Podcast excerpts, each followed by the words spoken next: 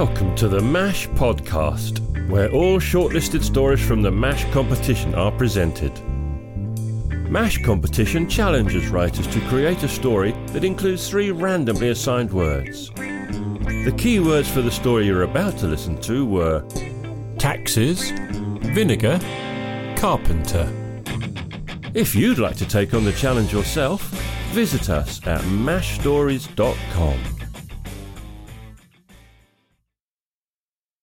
The Only Sure Thing. Written by John McElhinney. Narrated by Joe Biedrzycki. Weeks ago, Carlos and I dug our home into the side of this hill. Regulation height and depth. It's been our refuge and our respite from the relentless icy winds.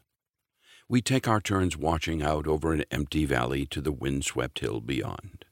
At first, they fed us hot locro and potatoes each night but when the first aircraft screamed overhead, the cooks and the officers left.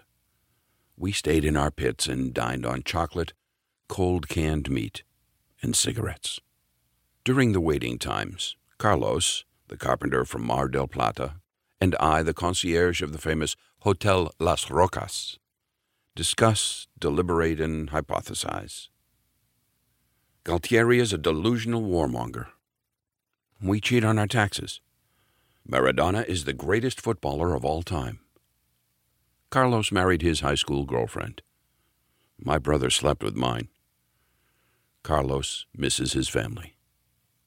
One day, as we sat smoking, Carlos clenched his stomach, grumbling about how glorified dog food has clogged his bowels.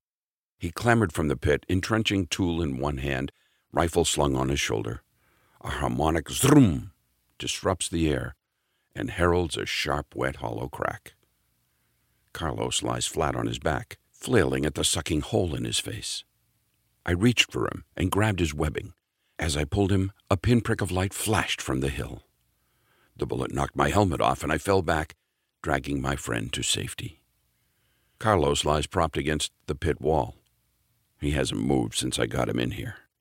His odor mingles with mine, I have stayed in my burrow like a frightened rat, too terrified to raise my head above ground level.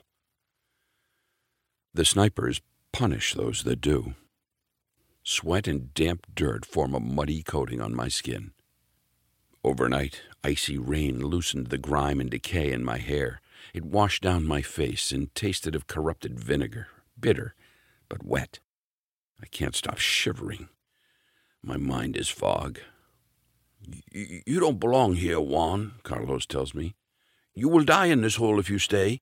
Leave now. My rifle lies half submerged in the mud. It makes a good crutch as I maneuver myself onto the edge of the pit. With all the strength I can muster, I get up on my feet. Above ground, the air is clean.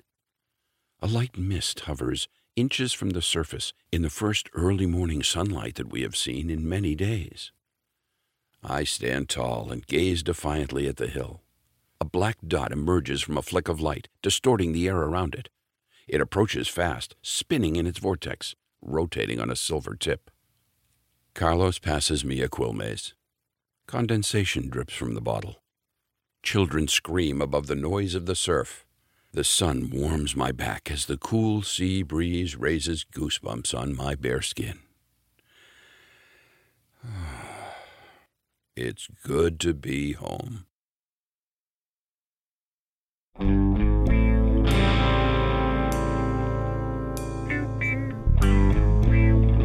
Enjoyed the story? Then take a moment to leave a review and share it with your friends. We also have an amazing blog for writers who want to advance their careers. All at mashstories.com. Come on, join us!